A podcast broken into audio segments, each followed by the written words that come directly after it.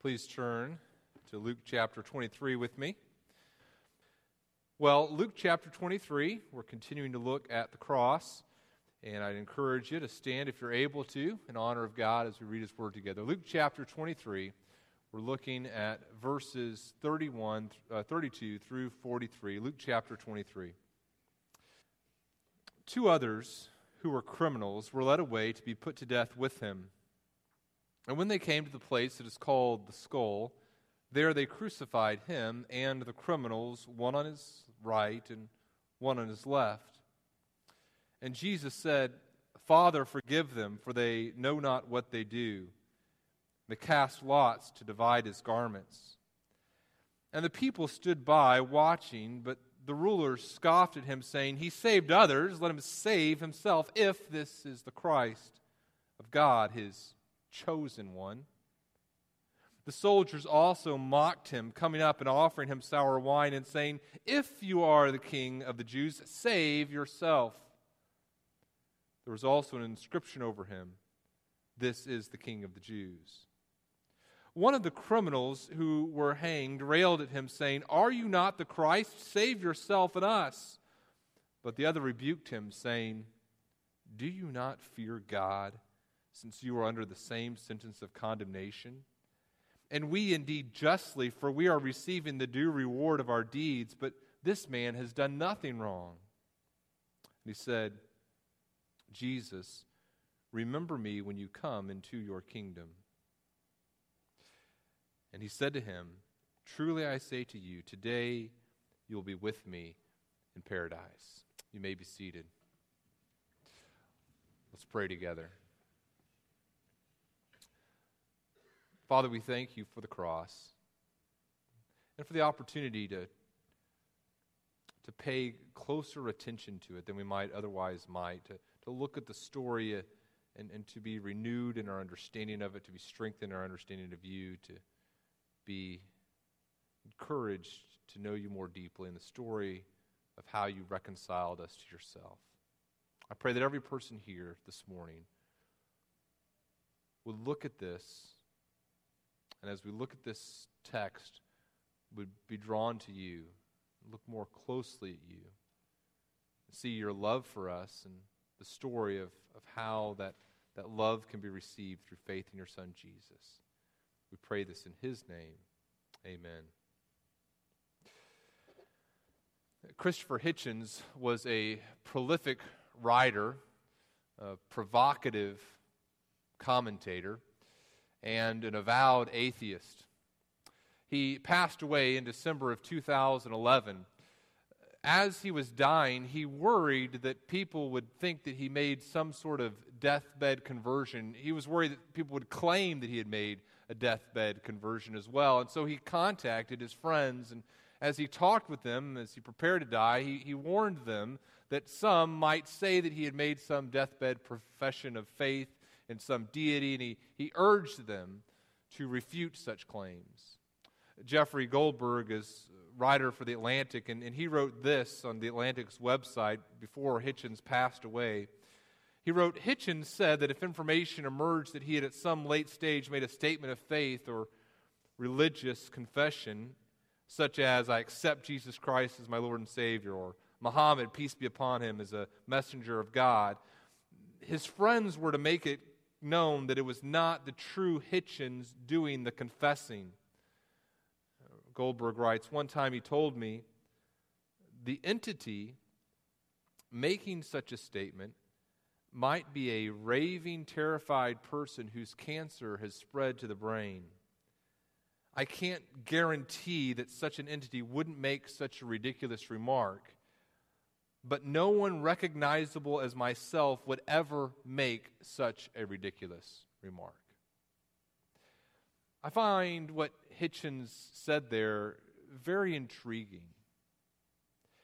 Hitchens acknowledges that there might be some sort of biological process that takes place that, that renders his brain incapable of rightly understanding reality, and he might make some sort of uh, crazy statement, he says. Or he looks at statements that others have made as they've approached death, as they've feared death, and he, he looks at that and he says, well, the people who've made those professions aren't really themselves. And if, if I came to a point where I was terrified and, and death was about to overtake me and I, I made some sort of confession, I might do that, but that wouldn't be the real me. This is the real me and my control of my rational mind. And so if I came to death's door and I, I made some sort of statement, that wouldn't be the real me. I find that very intriguing, and for many people, I think it's completely backward. For many, I don't know how many, but for many, I believe that it is as God allows them to suffer affliction.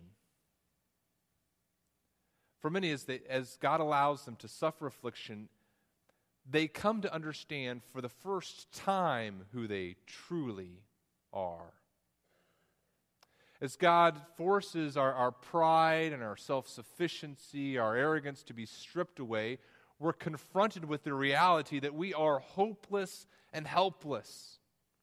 And God, in His grace, for some people at the end of their lives, allow them for the first time to see their desperate need for something, someone beyond themselves, and allow He allows them in His grace to see Himself and the need that they have for a relationship with Him through faith in Jesus Christ. So I think Hitchens here had it exactly wrong for some people.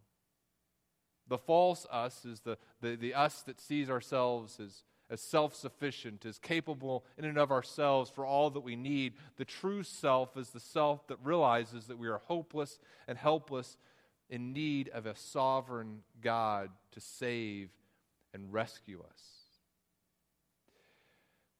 The story that we're looking at this morning is a story of, of one who came to that point in his life and saw his need for a Savior and turned from his sin and placed his faith by God's grace in God's Son, Jesus Christ. And it was through affliction, through a, a time of turmoil, that he was able to do so we've been looking at the cross, and last week we looked at the cross from the perspective of the daughters of Jerusalem. And I, I, told you, as, as Luke painted this picture of all these people following Jesus to the cross, and as we, we came to the cross, that there would be all these different perspectives on the cross that we would come to, to, to look at, and Luke would draw our attention to.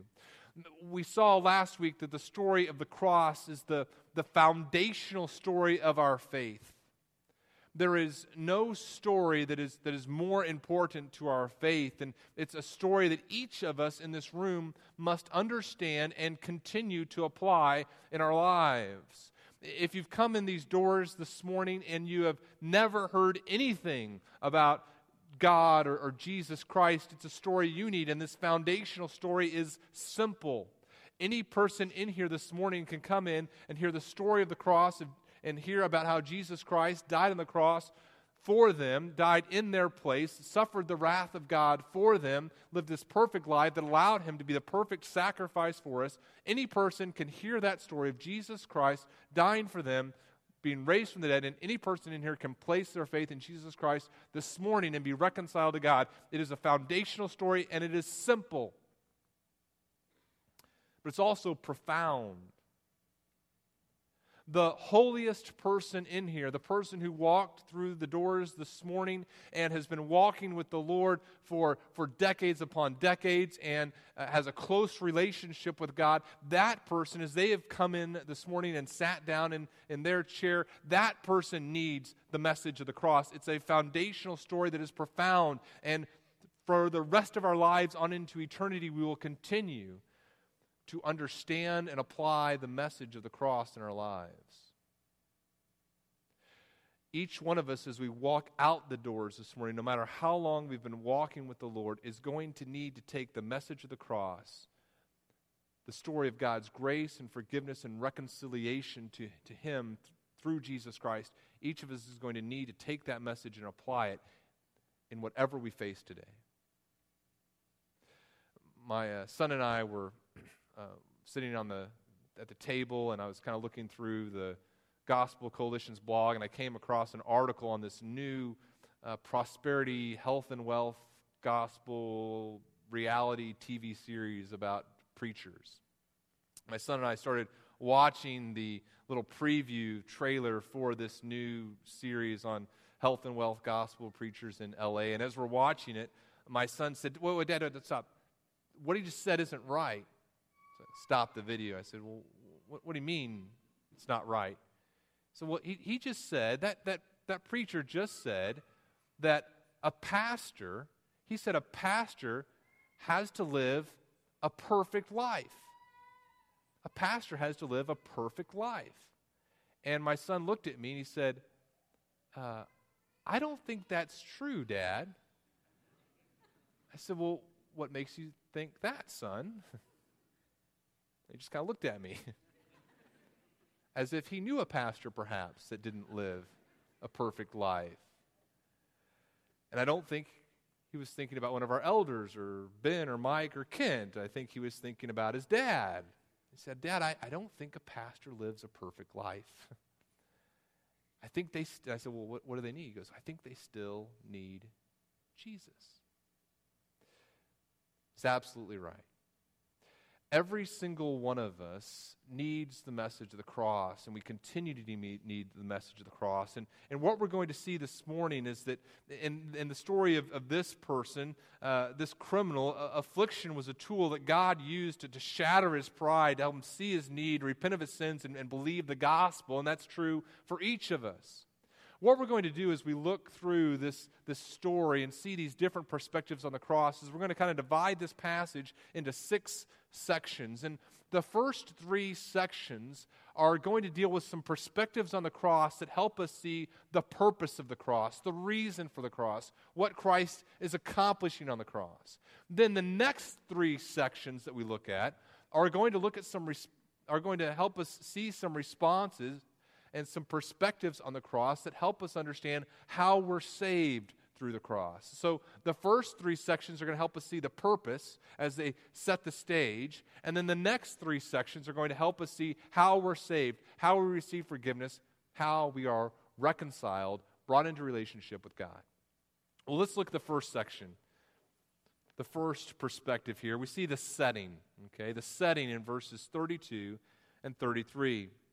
Luke writes, Two others who were criminals were led away to be put to death with him. And when they came to the place that is called the skull, there they crucified him and the criminals, one on his right and one on his left. And the perspective here that Luke has given us is he wants us to know that Jesus isn't crucified alone. He wants to draw our attention in the setting to where Jesus is and who's with him. There are soldiers with Jesus, perhaps four of them. There's two criminals, two doers of wrong that are with Jesus and they're all led to be put to death. And they come to a place called the skull. It's also called Golgotha. That's the Aramaic word for skull. Uh, our word Calvary is from the Latin word for skull. This, this, it's this place outside the city wall near a garden that has a rock formation that kind of looks like a skull. And, and this is where Jesus and these two others are crucified. It's about 9 o'clock in the morning, and the events that we're looking at this morning occur from 9 to noon, the first three hours of the crucifixion. It's interesting, too, isn't it? Look at verse 33. That Luke very simply says that this is where Jesus is crucified. There they crucified him. What's interesting to me about that is that he doesn't go into to gruesome detail. We know that the crucifixion of Jesus is a horrific act. The person who's condemned to be crucified carries their crossbeam to the place where they're going to be crucified, then they're attached to that crossbeam. And sometimes uh, condemned were simply tied to this, this wood, but we know that in Jesus' case, he was nailed to this, this beam. The beam is then placed on a notch on the cross, and the, the victim of crucifixion slowly suffocates. But what I find interesting is that Luke doesn't deal with the graphic details in an extensive way. In fact, none of the gospel writers get too involved in the, the goriness of this death of Jesus. It seems to me, this, this is what I think is happening here. I, I think you and I are to know and be aware of the horror of the crucifixion, but the aim of our meditation on the cross is not to be on the, the gruesome details, although they, they are horrific. We're to be aware of how horrific it is, but we're not to, to, dale, to, to dwell on the details themselves. Instead, our focus is to be on the one who's enduring the suffering. I don't know if that distinction makes sense, but in other words, our, our goal in our meditation as we think about the cross isn't to think about every gory detail, but our goal in our meditation as we think about the cross is to think upon the God who suffered the humiliation and the horror of the cross. A few years ago, that movie, The Passion of the Christ, came out. And I can remember going to the movie and sitting in the theater, and several other staff members were there, and uh, the movie was, was incredibly powerful and intense but the details were so gruesome. You know, the movie received a, an R rating because of how graphic the details were. Now, I, I believe it was very well researched and the his, very historical in the, the ways in which it portrayed crucifixion. After the movie, we got up out of the theater and no one said a word to one another, and we, we just kind of thought about what we'd seen. I, I've never seen it again. It was, it was too intense. And I believe for a, a, Christian, for one who understands what happened on the cross and who was enduring that, that suffering, I, I believe it can be helpful to, to, think about that. But my fear sometimes in, in depictions of the crucifixion or in talking through what took place on the cross, sometimes our, our fixation can be on the details themselves instead of the one who endured the horror of the cross. Here's what C.S. Lewis said as, as he looked at the cross. He said, as he sees the cross, he says, God, who needs nothing, loves into existence wholly superfluous creatures in order that he may love and perfect them. He creates the universe already seeing that there, the, the, he already seeing the buzzing cloud of flies about the cross, the flayed back pressed against the uneven stake, the nails driven through the nerves, the repeated incipient suffocation as the body droops the repeated torture of back and arms as it is time after time for breath's sake hitched up. God is a host who deliberately creates his own parasites, causes us to be that we may exploit and take advantage of him. Herein is love. This is the diagram of love himself, the inventor of all loves. So, as we think about the setting, and as we think about the cross, yes, this is a humiliating, horrific event. In fact, this is so humiliating, Gentiles didn't even use the word crucifixion. One time, a Roman actor portrayed a crucifixion in, in uh, mime, and it was scandalous. People called for him to be crucified for even portraying such an event. This is a horrific, humiliating event. The gospel writers, as they talk about it, want us to see not so much the individual details, they don't want those to be our meditation, but on the one who is enduring the humiliation and horror of the cross and why he's doing it. Because God loves us and wants to reconcile us to himself. It's the purpose. That's the setting. Let's look at the Christ the Christ in verse 34. And Jesus said, Father, forgive them, for they know not what they do. And they cast lots to divide his garments. And so, as the soldiers are dividing up his garments among them, Jesus utters his, this, this first saying from the cross. And in the gospel writings, we have seven different recorded phrases that Jesus said. This is the first one. It sets the tone for what he's trying to accomplish here. And he, he says, Father, forgive them, for they know not what they do. Now, what does Jesus mean here? A couple things I want to talk about. This is a very difficult phrase sometimes for us to understand. So let me just share some things that I think are taking place here that help us understand the setting and the background and the purpose of the cross. Number one, notice this Number one, notice these are words spoken to the Father. When was the last time we heard Jesus praying? It was back in the garden, wasn't it? And in the garden, as he looks forward to the cross and the humiliation and the suffering that he's about to endure, he asks the Father if it's possible to remove this cup from him, but not my will, Jesus says, but yours be done. Now the will of the Father has been confirmed. And it's the will of the Father to crush the Son. And as the Son continues to go through this time of agony and affliction, he doesn't say, Father, what happened? He continues to entrust himself to the Father. He continues to love the Father. He continues to beseech the Father. Then here he beseeches the Father to forgive. Secondly, notice this. What's happening here is a model for what he has instructed the disciples to do. Remember back in Luke 6, he talks about forgiving your enemies and, and loving your enemies. Now, here, as he encounters his enemies, as he is on the cross, in the midst of this, this persecution, in the midst of this suffering, he, his call is for forgiveness. Forgiveness means uh, literally to, to send away, to cancel a debt. And as God the Son is on the cross, surrounded by his enemy, his call is forgiveness. His call is for forgiveness for these who are involved in his death.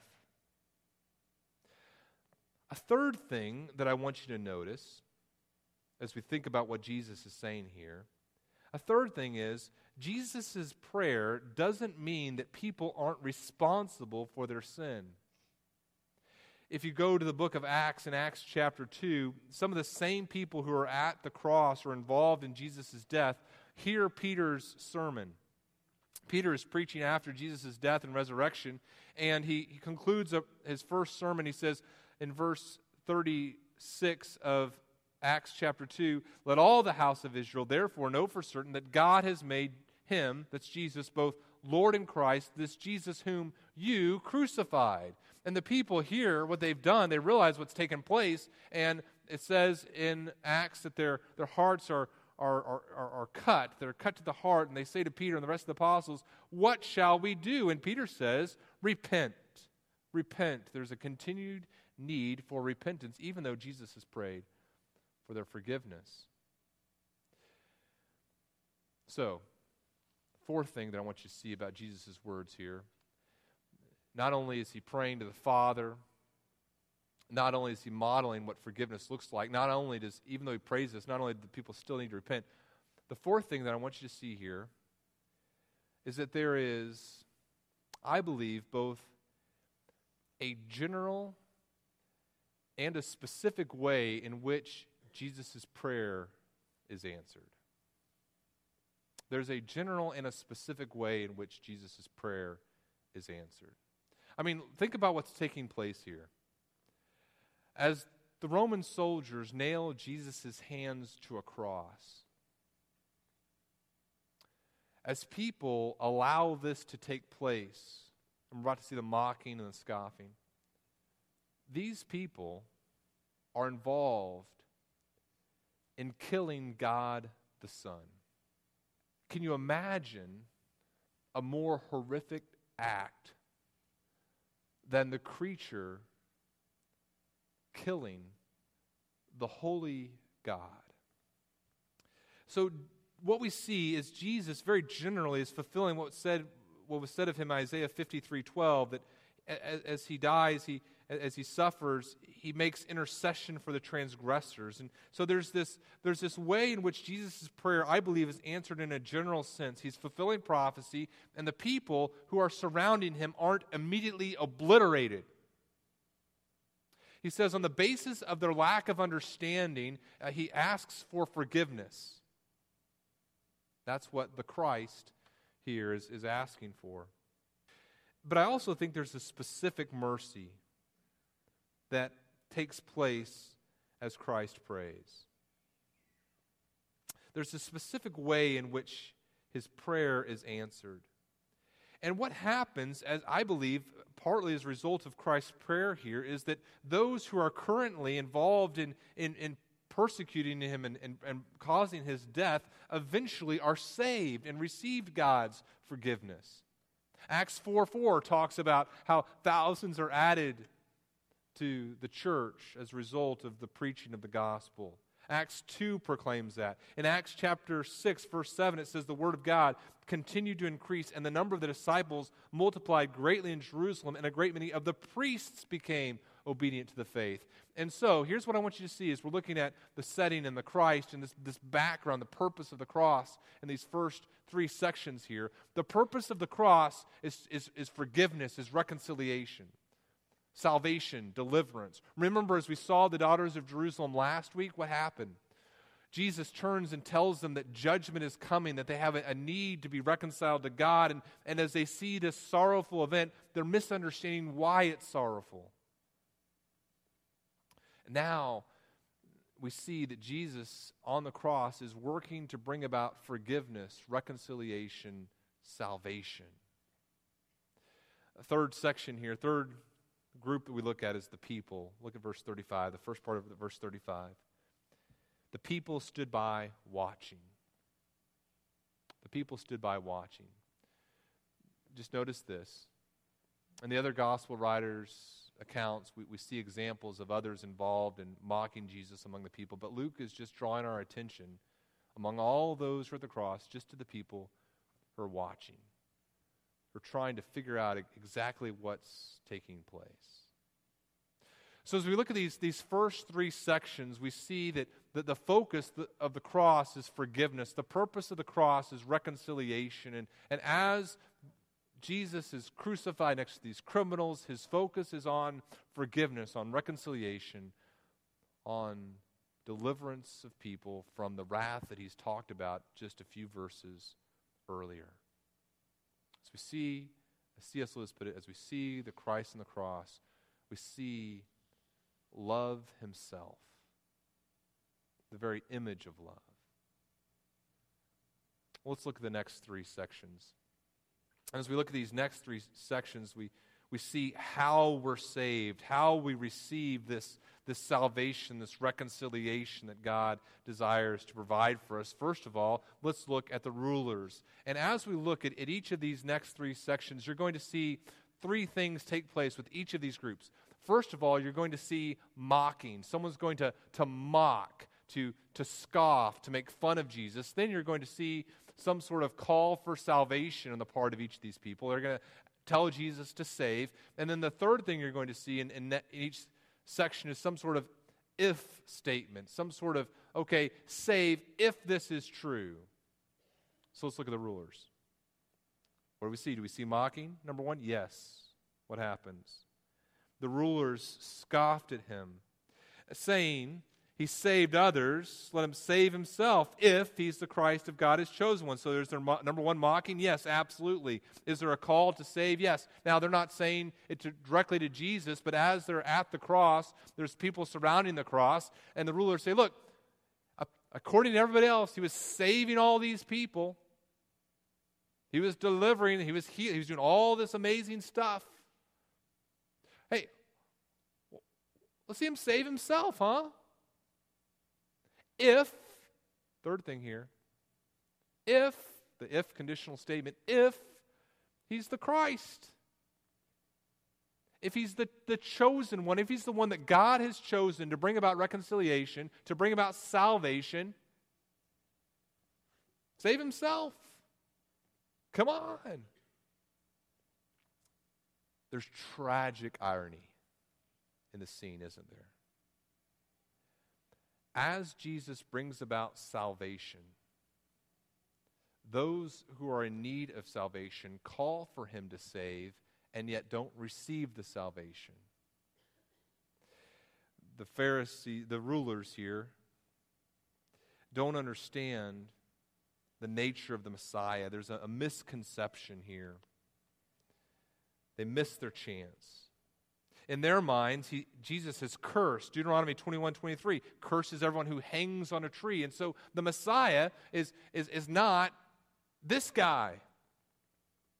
It's, it's tragic irony, it's missed opportunity. don't know if any of our young people here can relate to this, but I, I can remember being young and in high school, and there were these. Uh, maybe this wasn't. Maybe this is a friend of mine. Um, a friend of mine uh, could remember being in high school and and uh, wanting to wanting some like a maybe maybe uh, a a girl to like him. Okay, and there would be kind of a conversation that might take place, and uh, this young man, my friend, would realize um, I don't think that girl thinks I'm as amazing as I think she is, or as amazing as I think I am. And uh, maybe you can remember feeling this way whenever someone hasn't returned your friendship the way that you like. There's this consolation. Well, I guess they're missing out. You know? Missed opportunity. Look at me now. There's missed opportunity, and, and what, there's never been a, a, greater missed opportunity than a, tragic missed opportunity than, than what takes place here among the rulers. Here's the Messiah, and, and they're in front of the Messiah, and the Messiah is bringing about salvation at this moment. He's, he's working to reconcile people to God. And ironically, they say, hey, why didn't he save someone? When he's doing it at that exact moment. I, I can't imagine a more tragic response to the cross. That's the rulers. Number two, we, we see the soldiers, and the soldiers respond in similar fashion. Is there mocking? Yes. There's mocking. Look at verse 36. It says, The soldiers also mocked him. And they, they come up, and part of their mocking, they're offering, they're offering him this, this sour wine. And they also have, number two, this, this idea of, of salvation. Save yourself. And they have an if statement. Save yourself if you are the king of the Jews. So like the rulers, they mock. Like the rulers, there's this call to save, this call for salvation. And the rulers said, if it's true that you're the Christ, you'll save. And the Roman soldiers say, if it's true that you're a king, you'll save. The rulers had a perception about how the Messiah should bring about deliverance. These Gentile soldiers have a belief about how a, a king should operate. A king is one who is powerful. A king is one who crucifies others, not allows himself to be crucified. And as they look at, at Christ on, on the cross, they recognize in their minds this is, this is not a king. The inscription above him says, in, it's in Latin, it's in Aramaic, it's in Greek, it says, uh, Jesus of Nazareth, King of the Jews. And this guy's no king. The soldiers miss what's taking place here. Two examples rulers, soldiers, of those who need God's forgiveness and don't receive it because they don't understand what's taking place. Next, we see the criminals in verses 39 through 43. The criminals. Verse 39 the first criminal, and, and we know that both criminals at the very beginning, both criminals continue this pattern at, at first. What, but Luke draws our attention just to one of them. One of the criminals uh, who were hanged railed at him, and that literally means blasphemed him. And he said, Are you not the Christ? Save yourself and us. So again, there's mocking, there's a call for salvation, and he says, say it's a demand, save not just yourself, but save all of us here. And the if statement, the condition is, if it's true that you're the Christ, aren't you the Christ, he says. He continues the pattern. So, rulers, soldiers, criminals, all of them are in need of God's salvation, the forgiveness that Jesus is working to help them receive. And none of them receive it. None of them receive the salvation that Jesus is working to provide. At this moment, none of them receive it. None of them understand it. And then we see the second criminal. We know that he was involved in mocking Jesus at first, and we're not sure what takes place, but perhaps he sees the way that Jesus responds. Perhaps he's confronted here as he faces death with reality for the first time, and and he responds differently. He breaks the pattern. He looks at the cross for the first time, that Luke tells us of anyone looking at the cross correctly, look at what he says. And in fact, as you see his response, what you're going to see is the right way to receive salvation. What you're going to see is the right way to re- receive the benefits that the cross provides. And my encouragement to you is to look at the response of this second wrongdoer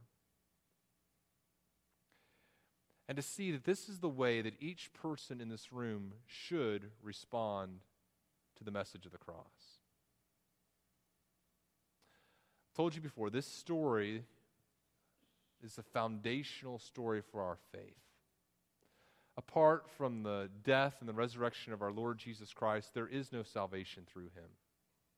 And the salvation that we need that comes through faith in Jesus Christ is not just an initial salvation that brings us into relationship with God, it's a continual need we have to place our faith in Jesus Christ, who suffered in our place and rose from the dead. The message of the cross is the message that each of us needs. And, and in the response of the criminal, we see what we need to do as we respond rightly to the cross. Here's four things I want you to see as we look at him. Number one, fear God fear God. What does he say? He looks at, at this other guy and, and he rebukes him. He, he says, What you're doing is wrong. He says, Don't you fear God since you're under the, the same sentence of, of condemnation. As this criminal is confronted with, with his own mortality and, and the, the place where he is in, in life and death, he, he realizes that there should be a, a fear. And he looks at the other guy and says, Guy, hey, aren't you afraid? Now, Christopher Hitchens, that I talked about at the beginning of our time this morning, he looks at, at people who are fearing death and he sees them as, as weak and people who aren't able to respond rightly to reality. But what we see here is that fear of God is an essential characteristic of one who's going to rightly understand the message of the cross. Without fear of God, you cannot understand the cross correctly. That's why Jesus tells the daughters of Jerusalem, hey, you need to not weep for me, but weep for yourselves because you're in danger. When, when I talk to people about their, their story of how they became a Christian, I'm I'm intrigued by how many of them at, at young ages were, were told something about the reality of hell, about the reality that there's a, an, an eternal condemnation for those who reject God. And how God uses that, that story of the reality of, of hell and condemnation, uses that truth in a person's heart to cause them to, to fear Him, to say, this, this isn't what I desire uh, fear of God, we see it in, in, Hebrews chapter 10. Uh, the writer of Hebrews says, If we go on sinning deliberately after receiving the knowledge of the truth, there no longer remains a sacrifice for sins, but a fearful expectation of judgment and a, a fury of, of fire that will consume the adversaries. He says, How much worse punishment do you think will be deserved by the one who spurned the Son of God and has profaned the blood of the covenant by which he was sanctified and has outraged the Spirit of grace for we know him who said, Vengeance is mine, I will repay. And again, the Lord will judge his people. It is a fearful thing to fall into the hands of the living God. The person who comes to the message of the cross rightly, unsaved, saved, continuing in God's grace, comes to the cross with a healthy fear of God. A fear of God's displeasure, a, a, fear of offending a holy God. If you're going to rightly respond to the cross, you must first fear God. A second thing we see here in this criminal is we see that you and I must acknowledge and repent of sin. We must acknowledge and repent of sin. Uh, the criminal looks at this guy, he says, Don't you fear God? And then he says, We're under the same sentence of condemnation, and we indeed justly, we're receiving the due reward of our deeds. As this criminal looks at his life, he says, I deserve to be here. The punishment that I'm receiving is, is a just fruit of what I've done. There's an acknowledgement of his need for forgiveness. And as he thinks about fearing God, it causes him to acknowledge his sin. You know, I think one of the problems that we face in our Christian circles, and I, th- I think about particularly in a relationship to my kids and the environment in which they live. They live in a very sheltered environment in some ways. I think one of the hard things for a person who's lived a relative, like a comparatively good life, a hard thing for them is to understand the reality of their own sin. I'm no criminal. I don't deserve the death penalty. And as we look at the cross and Jesus' call for forgiveness and all the different perspectives of the cross, what we should all see, is what we sung earlier, or what uh, Spencer sang earlier in that special song I, I crucified the Lamb. I am responsible, I'm culpable for the death of Christ. My uh, sixth grade daughter is, is, just finished sixth grade, and, and she's going through a, a, a, Bible study with, with some other uh, young ladies from the youth group and stuff. And one of the, they're, they're doing a book on, on selfishness, and I was talking with her about what she's learning. And she was talking to me about um, how, how selfishness is at, at the root of, of so many of our sins, and, and how at the root of our, our rebellion to God is a desire to worship self instead of worship God. We're kind of talking through some of those things. And I thought, you know, that's what a, even a even a pretty sheltered sixth grade girl needs to understand, right? In each of our heart, there's a selfishness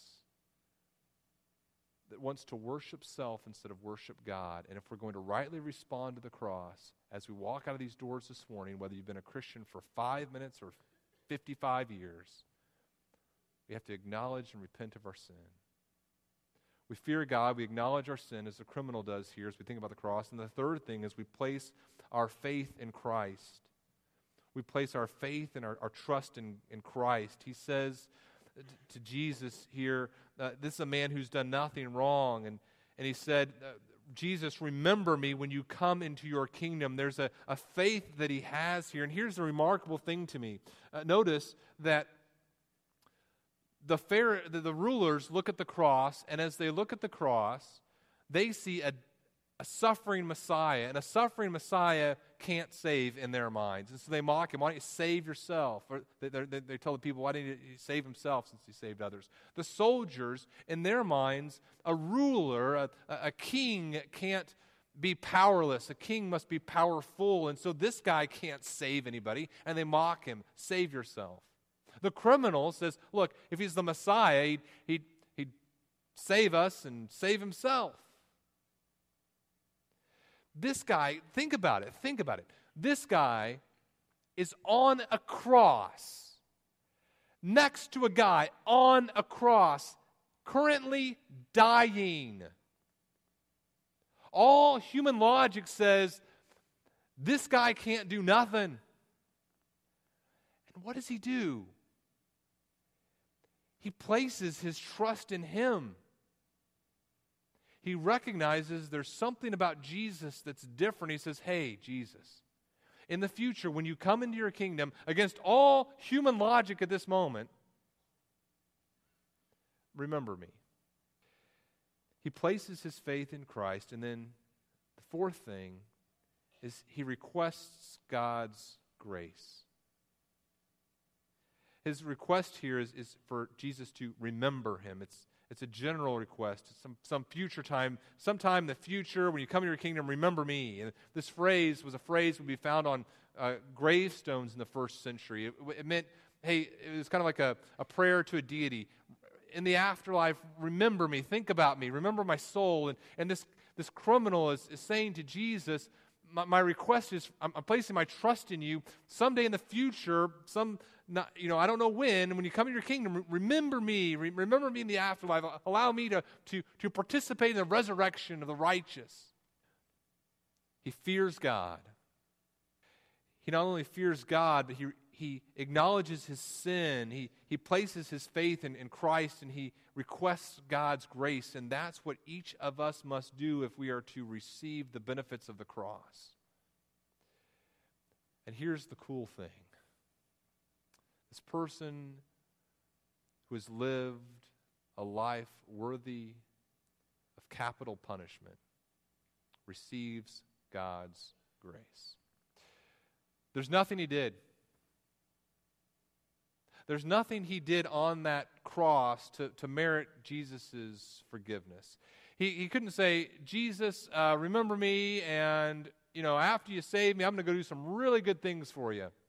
He couldn't demonstrate his repentance through works. And, and I think this tells us the essence of what repentance is it's this, this heart change, it's this decision to turn away from sin, turn to, to faith in Christ. There's, there's nothing, zilch, nada, zip, that this guy could do for Jesus. It's by that act of placing his trust in Jesus alone that he receives salvation, that he receives forgiveness. And listen to what Jesus says Truly I say to you, today you will be with me in paradise. As we look at that word paradise in the Old Testament, New Testament, means this, this place where God's kingdom is being manifested. He's talking about heaven. And whereas the criminal asks for God's grace in some future time, Jesus is specific. No, no, no. Today. Today, you're receiving salvation. So much we could say there. But the essence of, of what we need to glean from this is that God's forgiveness that's being accomplished there on the cross is readily available for all who would ask to receive it and would trust in Jesus the rulers, the soldiers, the one criminal, none of them receive it at that moment, even though in this scene dripping with irony, they're, they're talking about salvation. A criminal, with his last, some of his last words on earth, confesses Christ and receives salvation. It's again why I think Hitchens is exactly wrong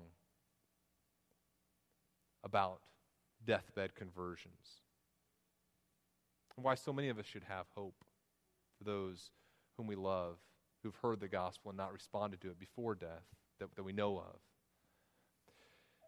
You see, as a person is by God's grace afflicted, their need is revealed. If you had been one of the family members of this criminal and had asked about his status before God and would he be part of the resurrection of the righteous, and you'd asked about this guy years after he was crucified and talked to his family, like, not that guy. He was crucified, he was a terrible guy, and yet he was a person that received eternal life.